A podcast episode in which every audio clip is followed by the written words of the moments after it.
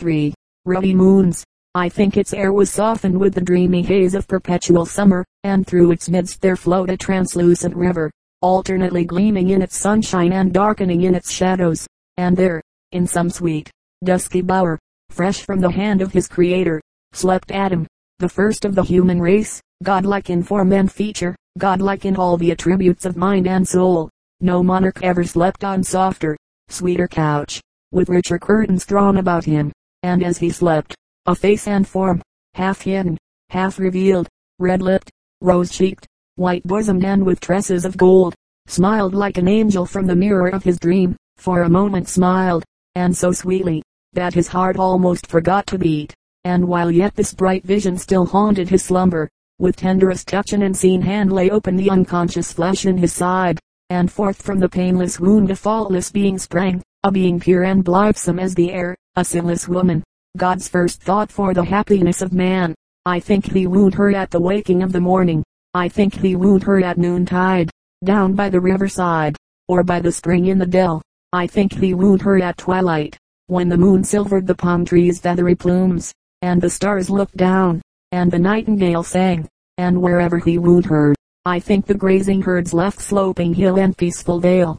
to listen to the wooing, and thence themselves departed in pairs. The coveys heard it and mated in the fields, the quail wooed his love in the wheat, the robin whistled to his love in the glen, the lark was so brimful of gladness and love, the green fields below him, the blue sky above, that he sang, and forever sang he, I love my love, and my love loves me. Love songs bubbled from the mellow throats of mocking birds and bobolinks, dove cooed love to dove, and I think the maiden monkey, fair Juliet, of the house of Orangutan, waited on her coconut balcony for the coming of her Romeo, and thus plaintively sang, sung to the air of my sweetheart's the man in the moon, my sweetheart's the lovely baboon, I'm going to marry him soon, 'twould fill me with joy just to kiss the dear boy, for his charms and his beauty no power can destroy, I'll sit in the light of the moon, and sing to my darling baboon, when I am safe by his side and he calls me his bride, oh, my angel, my precious baboon. All paradise was imbued with the spirit of love, oh, that it could have remained so forever. There was not a painted cheek in Eden, nor a bald head, nor a false tooth, nor a bachelor, there was not a flounce, nor a frill, nor a silken gown, nor a flashy waist with aurora borealis sleeves, there was not a curl paper, nor even a thread of crinoline. Raiment was an afterthought, the mask of a tainted soul, born of original sin. Beauty was unmarred by gaudy rags, Eve was dressed in sunshine, Adam was clad in climate, every rich blessing within the gift of the Almighty Father was poured out from the cornucopia of heaven, into the lap of paradise, but it was a paradise of fools, because they stained it with disobedience and polluted it with sin. It was the paradise of fools because, in the exercise of their own God-given free agency, they tasted the forbidden fruit and fell from their glorious estate. Oh, what a fall was there! It was the fall of innocence and purity, it was the fall of happiness into the abyss of woe, it was the fall of life into the arms of death. It was like the fall of the wounded albatross, from the regions of light, into the sea. It was like the fall of a star from heaven to hell, when the jasper gate forever closed behind the guilty pair, and the flaming sword of the Lord mounted guard over the barred portal. The whole life current of the human race was shifted into another channel, shifted from the roses to the thorns, shifted from joy to sorrow, and it bore upon its dark and turbulent bosom the wrecked hopes of all the ages. I believe they lost intellectual powers which fallen man has never regained. Operating by the consent of natural laws, sinless man would have wrought endless miracles. The mind, winged like a seraph, and armed like a thunderbolt, would have breached the very citadel of knowledge and robbed it of its treasures. I think they lost a plane of being only a little lower than the angels. I believe they lost youth, beauty, and physical immortality. I believe they lost the virtues of heart and soul, and many of the magnificent powers of mind, which made them the images of God, and which would have even brushed aside the now impenetrable veil which hides from mortal eyes the face of infinite love, that love which gave the ever-blessed light, and filled the earth with music of bird, and breeze, and sea, that love whose melodies we sometimes faintly catch, like spirit voices, from the souls of orators and poets, that love which inlaid the arching firmament of heaven with jewels sparkling with eternal fires. But thank God, Their fall was not like the remediless fall of Lucifer and his angels, into eternal darkness. Thank God, in this night of death, hope does see a star. It is the star of Bethlehem. Thank God, listening love does hear the rustle of a wing. It is the wing of the resurrection angel. The memories and images of paradise lost have been impressed on every human heart, and every individual of the race has his own ideal of that paradise, from the cradle to the grave. But that ideal, in so far as its realization in this world is concerned, is like the rainbow, an elusive phantom, ever in sight, never in reach, resting ever on the horizon of hope. The paradise of childhood. I saw a blue-eyed child, with sunny curls, toddling on the lawn before the door of a happy home. He toddled under the trees, prattling to the birds and playing with the ripening apples that fell upon the ground. He toddled among the roses and plucked their leaves as he would have plucked an angel's wing, strewing their glory upon the green grass at his feet. He chased the butterflies from flower to flower, and shouted with glee as they eluded his grasp and sailed away on the summer air. Here I thought his childish fancy had built a paradise and peopled it with dainty seraphim and made himself its Adam. He saw the sunshine of Eden glint on every leaf and beam in every petal, the flitting honeybee, the wheeling June bug, the fluttering breeze, the silvery pulse beat of the dashing brook sounded in his ear notes of its swelling music. The iris-winged hummingbird, darting like a sunbeam, to kiss the pouting lips of the upturned flowers was, to him, the impersonation of its beauty. And I said, truly, this is the nearest approach in this world, to the paradise of long ago. Then I saw him skulking like a Cupid, in the shrubbery, his skirts bedraggled and soiled, his face downcast with guilt. He had stirred up the Mediterranean Sea in the slop bucket, and waded the Atlantic Ocean in a mud puddle. He had capsized the goslings, and shipwrecked the young ducks, and drowned the kitten which he imagined a whale. And I said, there is the original Adam coming to the surface. Lord bless my soul, just look at Dad, child, shouted his dusky old nurse, as she lifted him, dripping, from the reeking pond. What's you been doing in that mud puddle? Look at Dad face, and them hands and clothes, all covered with mud and mulberry juice. You better not let yo' mammy see you while you's in that fix. You's gwine to catch it show. You's just exactly like yo' fader allers gettin' into some scrape or nutta. Allers breakin' into some kind UV devilment gwine to break into congrew some UV desade show. Come along with me dees instinct to the bathtub. I's a gwine to dispergate dem clothes and lucidate some UV dat dirt off dat face UV on. You triflin' rascal you. And so saying, she carried him away, kicking and screaming like a young savage in open rebellion. And I said, there is some more of the original Adam. Then I saw him come forth again, washed and combed, and dressed in spotless white, like a young butterfly fresh from its chrysalis. And when he got a chance, I saw him slip on his tiptoes into the pantry. I heard the clink of glassware, as if a mouse were playing there, among the jam pots and preserves. There two little dimpled hands made trip after trip to a rose-colored mouth, bearing burdens of mingling sweets that dripped from cheek, and chin, and waist, and skirt, and shoes, subduing the snowy white with the amber of the peach, and the purple of the raspberry, as he ate the forbidden fruit. Then I watched him glide into the drawing room. There was a crash and a thud in there, which quickly brought his frightened mother to the scene, only to find the young rascal standing there catching his breath, while streams of cold ink trickled down his drenched bosom, and as he wiped his inky face, which grew blacker with every wipe, the remainder of the ink was pouring from the bottle down on the carpet, and making a map of darkest Africa. Then the rear of a small skirt went up over a curly head, and the avenging slipper, in lightning strokes, kept time to the music in the air. And I said, there is paradise lost. The sympathizing, half-angry old nurse bore her weeping, sobbing charge to the nursery, and there bound up his broken heart and soothed him to sleep with her old-time lullaby. Oh, don't you cry, little baby. Oh, don't you cry no mo, for it hurts ol' mammy's feelings fo to he you eatin' so. Why don't da keep temptation from the little hands and feet? What makes em use the baby case to jam and zarves and sweet? Oh, the sorrow, tribulations, that the joys of mortals break. Oh, it's heatin' when we slumber, it's trouble when we wake. Oh, go to sleep my darlin', now close dem little eyes, and dream you be the shinin' angels, and the blessed paradise. Oh, dream you be the blood-red roses, and the birds on snowy wing. Oh, dream you be the fallen waters and the never-ending spring. Oh, de roses, oh, de rainbows, oh, de music's gentle swell, in de dreamland you've little child'n, whar de blessed spirits dwell. Dar now, he's gone, bless its little heart, Da treats it like a dog, and then she tucked him away in the paradise of his childish slumber. The day will come when the South will build a monument to the good old black mammy of the past for the lullaby she has sung. I sometimes wish that childhood might last forever, that sweet fairyland on the frontier of life, whose skies are first lighted with the sunrise of the soul, and in whose bright tinted jungles the lions, and leopards, and tigers of passion still peacefully sleep. The world is disarmed by its innocence, the drawn bow is relaxed, and the arrow is returned to its quiver, the aegis of heaven is above it, the outstretched wings of mercy, pity, and measureless love, the paradise of the barefoot boy. I would rather be a barefoot boy with cheeks of tan and heart of joy than to be a millionaire and president of a national bank. The financial panic that falls like a thunderbolt, wrecks the bank, crushes the banker, and swamps thousands in an hour, but the bank which holds the treasures of the barefoot boy never breaks.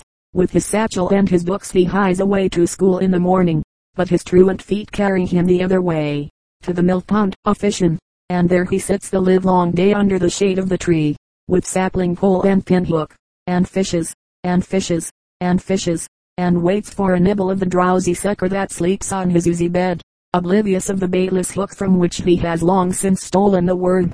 There he sits, and fishes, and fishes, and fishes, and like my cover, waits for something to turn up, but nothing turns up until the shadows of evening fall and warn the truant home, where he is welcomed with a dogwood sprout.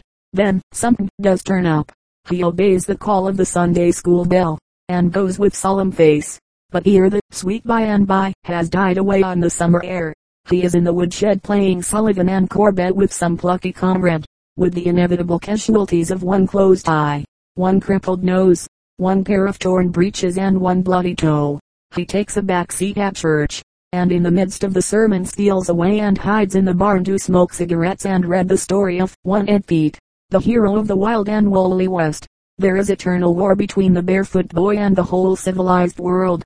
He shoots the cook with a blowgun, he cuts the strings of the hammock and lets his dozing grandmother fall to the ground. He loads his grandfather's pipe with powder, he instigates a fight between the cat and dog during family prayers, and explodes with laughter when pussy seeks refuge on the old man's back. He hides in the alley and turns the hose on Uncle Ephraim's standing collar as he passes on his way to church. He cracks chestnut burrs with his naked heel, he robs birds' nests, and murders bullfrogs, and plays nuts and baseball. He puts asafoetida in the soup, and conceals lizards in his father's hat.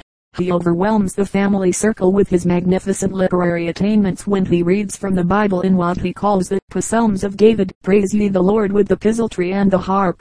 His father took him to town one day and said to him, "Now John, I want you to stay here on the corner with the wagon and watch these potatoes while I go round the square and see if I can sell them. Don't open your mouth, sir. While I am gone, I'm afraid people will think you're a fool." While the old man was gone, the merchant came out and said to John, "What are those potatoes worth, my son?" John looked at him and grinned. "What are those potatoes worth, I say?" asked the merchant. John still looked at him and grinned. The merchant turned on his heel and said, "You're a fool," and went back into his store. When the old man returned, John shouted, "Pap, they found it out and I never said a word." His life is an endless chain of pranks and pleasures. Look how the brawling brook pours down the steep declivities of the mountain gorge. Here it breaks into pearls and silvery foam. There it dashes in rapids, among brown boulders, and yonder it tumbles from the gray crest of a precipice. Thus, forever laughing, singing, rollicking, romping, till it is checked in its mad rush and spreads into a still, smooth mirror, reflecting the inverted images of rock, and fern, and flower, and tree, and sky. It is the symbol of the life of a barefoot boy, his quips, and cranks, his whims, and jollities, and jocund mischief, are but the effervescences of exuberant young life, the wild music of the mountain stream. If I were a sculptor, I would chisel from the marble my ideal of the monumental fool. I would make it the figure of a man, with knitted brow and clenched teeth, beating and bruising his barefoot boy, in the cruel endeavor to drive him from the paradise of his childish fun and folly. If your boy will be a boy, let him be a boy still, and remember that He is following the paths which your feet have trodden, and will soon look back upon its precious memories, as you now do, with the aching heart of a careworn man, sung to the air of Down on the Farm. Oh, I love the dear old farm, and my heart grows young and warm, when I wander back to spend a single day, there to hear the robins sing in the trees around the spring, where I used to watch the happy children play. Oh, I hear their voices yet, and I never shall forget how their faces beamed with childish mirth and glee. But my heart grows old again, and I leave the spot in pain, when I call them and no answer comes to me. The paradise of youth. If childhood is the sunrise of life, youth is the heyday of life's ruddy June. It is the sweet solstice in life's early summer, which puts forth the fragrant bud and blossom of sin ere its bitter fruits ripen and turn to ashes on the lips of age. It is the happy transition period, when long legs, and loose joints, and verdant awkwardness, first stumble on the vestibule of manhood. Did you never observe him shaving and scraping his pimpled face till it resembled a featherless goose, reaping nothing but lather, and dirt, and a little intangible fez? That is the first symptom of love. Did you never observe him wrestling with a pair of boots 2 numbers too small, as Jacob wrestled with the angel? That is another symptom of love. His callous heel slowly and painfully yields to the pressure of his perspiring paroxysms until his feet are folded like fans and driven home in the pinching leather, and as he sits at church with them hid under the bench, his uneasy scorns are symptoms of the tortures of the infernal regions, and the worm that dieth not, but that is only the penalty of loving. When he begins to wander through the fragrant meadows and talk to himself among the buttercups and clover blossoms, it is a sure sign that the golden shaft of the winged god has sped from its bended bow. Love's archer has shot a poisoned arrow which wounds but never kills. The sweet venom has done its work. The fever of the amorous wound drives the red current bounding through his veins, and his brain now reels with the delirium of the tender passion. His soul is wrapped in visions of dreamy black eyes peeping out from under raven curls, and cheeks like gardens of roses. To him the world is transformed into a blooming Eden, and she is its only Eve. He hears her voice in the sound of the laughing waters, the fluttering of her heart in the summer evening's last sigh that shuts the rose, and he sits on the bank of the river all day long and writes poetry to her. Thus he writes: as I sit by this river's crystal wave, whose flowery banks its waters lave, methinks I see in its glassy mirror a face which to me than life is dearer. Oh, 'tis the face of my Gwendolen, as pure as an angel, free from sin. It looks into mine with one sweet eye, while the other is turned to the starry sky. Could I the ocean's bulk contain, could I but drink the watery main, I'd scarce be half as full of the sea, as my heart is full of love for thee. Thus he lives and loves, and writes poetry by day, and tosses on his bed at night, like the restless sea, and dreams, and dreams, and dreams, until, in the ecstasy of his dream, he grabs a pillow. One bright summer day, a rural youth took his sweetheart to a Baptist baptizing, and, in addition to his verdancy and his awkwardness, he stuttered most distressingly. The singing began on the bank of the stream, and he left his sweetheart in the buggy, in the shade of a tree nearby, and wandered alone in the crowd, standing unconsciously among those who were to be baptized. The old parson mistook him for one of the converts, and seized him by the arm and marched him into the water. He began to protest. Ho ho, hold on, PPP parson. Why, your mama making a miles mistake. Don't be alarmed, my son. Come right in, said the parson, and he led him to the middle of the stream. The poor fellow made one final desperate effort to explain. PPP parson. Let me explain. But the parson coldly said, close your mouth and eyes, my son, and he soused him under the water. After he was thoroughly baptized, the old parson led him to the bank, the muddy water trickling down his face. He was diked in his new seersucker suit, and when the sun struck it, it began to draw up. The legs of his pants drew up to his knees, his sleeves drew up to his elbows, his little sack coat yanked up under his arms, and as he stood there trembling and shivering, a good old sister approached him, and taking him by the hand said, God bless you, my son, how do you feel? Looking, in his agony, at his blushing sweetheart behind her fan, he replied in his anguish, I feel like a derned fool. If I were called upon to drink a toast to life's happiest period, I would hold up the sparkling wine, and say, here is to a youth, that sweet, sideless powder period, when two souls with scarcely a single thought, meet and blend in one, when a voice, half Gosling, half Calliope, rasps the first sickly confession of puppy love into the ear of a blue-sashed maiden at the picnic in the grove, but when she returns his little greasy photograph, accompanied by a little perfume note, expressing the hope that he will think of her only as a sister, his paradise is wrecked, and his puppy love is swept into the limbo of things that were, the schoolboy's tale, the wonder of an hour. But wait till the shadows had a little longer grown, wait till the young lawyer comes home from college, spouting Blackstone, and Kant, and Ramon facts, wait till the young doctor returns from the university, with his whiskers and his diploma, to tread the paths of glory, that lead but to the grave. Wait till society gives welcome in the brilliant ball, and the swallowtail coat, and the patent leather pumps whirl with the day collet and white slippers till the stars are drowning in the light of morning. Wait till the graduate staggers from the Getty Hall, in full evening dress, singing as he staggers, after the ball is over, after the break of morn, after the dancers leaven, after the stars are gone. Many a heart is aching, if we could read them all, many the hopes that are vanished, after the ball. It is then that somebody's darling has reached the full tide of his glory as a fool, the paradise of home. How rich would be the feast of happiness in this beautiful world of ours, could folly end with youth. But youth is only the first act in the comedy of errors.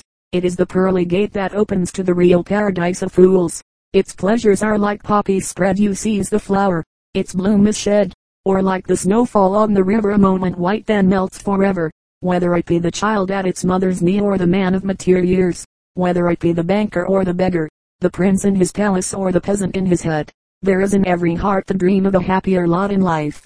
I heard the sound of revelry at the Gilded Club, where 100 hearts beat happily. There were flushed cheeks and thick tongues and jests and anecdotes around the banquet spread. There were songs and poems and speeches. I saw an orator rise to respond to a toast to home, sweet home, and thus he responded, "Mr. Chairman and gentlemen, John Howard Payne touched millions of hearts when he sang, 'Mid pleasures and palaces though we may roam, be it ever so humble, there's no place like home. But as for me, gentlemen, give me the pleasures and the palaces, give me liberty, or give me death.'" No less beautifully expressed are the tender sentiments expressed in the tender verse of Lord Byron, "'Tis sweet to hear the watchdog's honest bark bade thee mount welcome as we draw near home, 'tis sweet to know there is an eye will mark our coming, and look brighter when we come.' But as for me, gentlemen, I would rather hear the barking of a Gatling gun than to hear the watchdog's honest bark this minute. I would rather look into the mouth of a cannon than to look into the eyes that are now waiting to mark my coming at this delightful hour of 3 o'clock in the morning." Then he launched out on the ocean of thought like a magnificent ship going to sea, and when the night was far spent, and the orgies were over, and the lights were blown out at the club, I saw him enter his own sweet home in his glory, entered it, like a thief, with his boots in his hands, entered it singing softly to himself, "I'm called little Gutterpup, sweet little Gutterpup, though I could never tell why hic, yet still I'm called Gutterpup, sweet little Gutterpup, poor little Gutterpup I hic." He was unconscious of the presence of the white figure that stood at the head of the stairs holding up a lamp, like liberty enlightening the world, and as a tremulous voice called him to the judgment bar, the door closed behind him on the paradise of a fool, and he sneaked up the steps, muttering to himself, "What shadows we are hic, what shadows we pursue." Then I saw him again in the morning, reaping temptation's bitter reward in the agonies of his drunk sick, and like Mark Twain's boat in a storm, he heaved and sobbed, and sobbed and heaved, and high his rudder flying, and every time he heaved and sobbed, a mighty leak he sprung. If I were a woman with a husband like that, I would fill him so full of Keely's chloride of gold that he would jingle as he walks and tinkle as he talks and have a fit at every mention of the silver bill.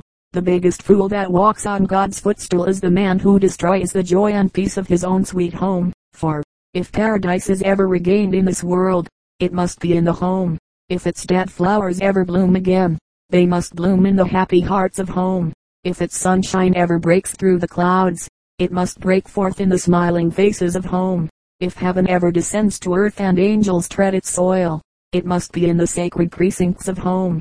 That which heaven most approves is the pure and virtuous home, for around it linger all the sweetest memories and dearest associations of mankind, upon it hang the hopes and happiness of the nations of the earth. and above it shines the ever-blessed star that lights the way back to the paradise that was lost. Bachelor and widower, I saw a poor old bachelor live all the days of his life in sight of paradise, too cowardly to put his arm around it and press it to his bosom. He shaved and primped and resolved to marry every day in the year for 40 years. But when the hour for love's duel arrived, when he stood trembling in the presence of rosy cheeks and glancing eyes, and beauty shook her curls and gave the challenge, his courage always oozed out, and he fled ingloriously from the field of honor, far happier than the bachelor as old Uncle Rosta's in his cabin, when he holds Aunt Dinah's hand in his and asks, "Who's sweet?" And Dinah drops her head over on his shoulder and answers, "Both you yes." A thousand times happier is the frisky old widower with his pink bald head, his wrinkles and his rheumatism, who wires in and wires out, and leaves the ladies all in doubt, as to what is his age and what he is worth, and whether or not he owns the earth. He toils not, neither does he spin. Yet Solomon, in all his glory, was not more popular with the ladies. He is as light-hearted as Mary's little lamb. He is acquainted with every hog path in the matrimonial paradise and knows all the nearest cuts to the sanctum sanctorum of woman's heart. But his jealousy is as cruel as the grave. Woe unto the bachelor who dares to cross his path. An old bachelor in my native mountains once rose in church to give his experience, in the presence of his old rival who was a widower, and with whom he was at daggers' points in the race to win the affections of one of the sisters in Zion. Thus the pious old bachelor spake, "Brethren, this is a beautiful world. I love to live in it just as well today as I ever did in my life. And the saddest thought that ever crossed the souled brain of mine island that in a few short days at best, these old eyes will be glazed in death and I'll never get to see my loved ones in this world anymore." And his old rival shouted from the Amen corner, "Thank God." Phantoms. In every brain there is a bright phantom realm, where fancied pleasures beckon from distant shores, but when we launch our barks to reach them, they vanish, and beckon again from still more distant shores. And so, poor fallen man pursues the ghosts of paradise as the deluded dog chases the shadows of flying birds in the meadow. The painter only paints the shadows of beauty on his canvas, the sculptor only chisels its lines and curves from the marble. The sweetest melody is but the faint echo of the wooing voice of music. We stumble over the golden nuggets of contentment in pursuit of the phantoms of wealth. And what is wealth? It cannot purchase a moment of happiness. Marble halls may open wide their doors and offer her shelter, but happiness will flee from a palace to dwell in a cottage. We crush under our feet the roses of peace and love in our eagerness to reach the illuminated heights of glory. And what is earthly glory? He who ascends to mountain tops shall find the loftiest peaks most wrapped in clouds and snow. He who surpasses or subdues mankind must look down on the hate of those below. Though high above the sun of glory glow, and far beneath the earth and ocean spread, round him are icy rocks, and loudly blow contending tempests on his naked head. I saw a comedian convulse thousands with his delineations of the weaknesses of humanity in the inimitable Rip Van Winkle. I saw him make laughter hold its sides, as he impersonated the coward in The Rivals, and I said, I would rather have the power of Joseph Jefferson, to make the world laugh, and to drive care and trouble from weary brains and sorrow from heavy hearts, than to wear the blood-stained laurels of military glory, or to be President of the United States, burdened with bonds and gold, and overwhelmed with the double standard, and 3 girl babies, the false ideal.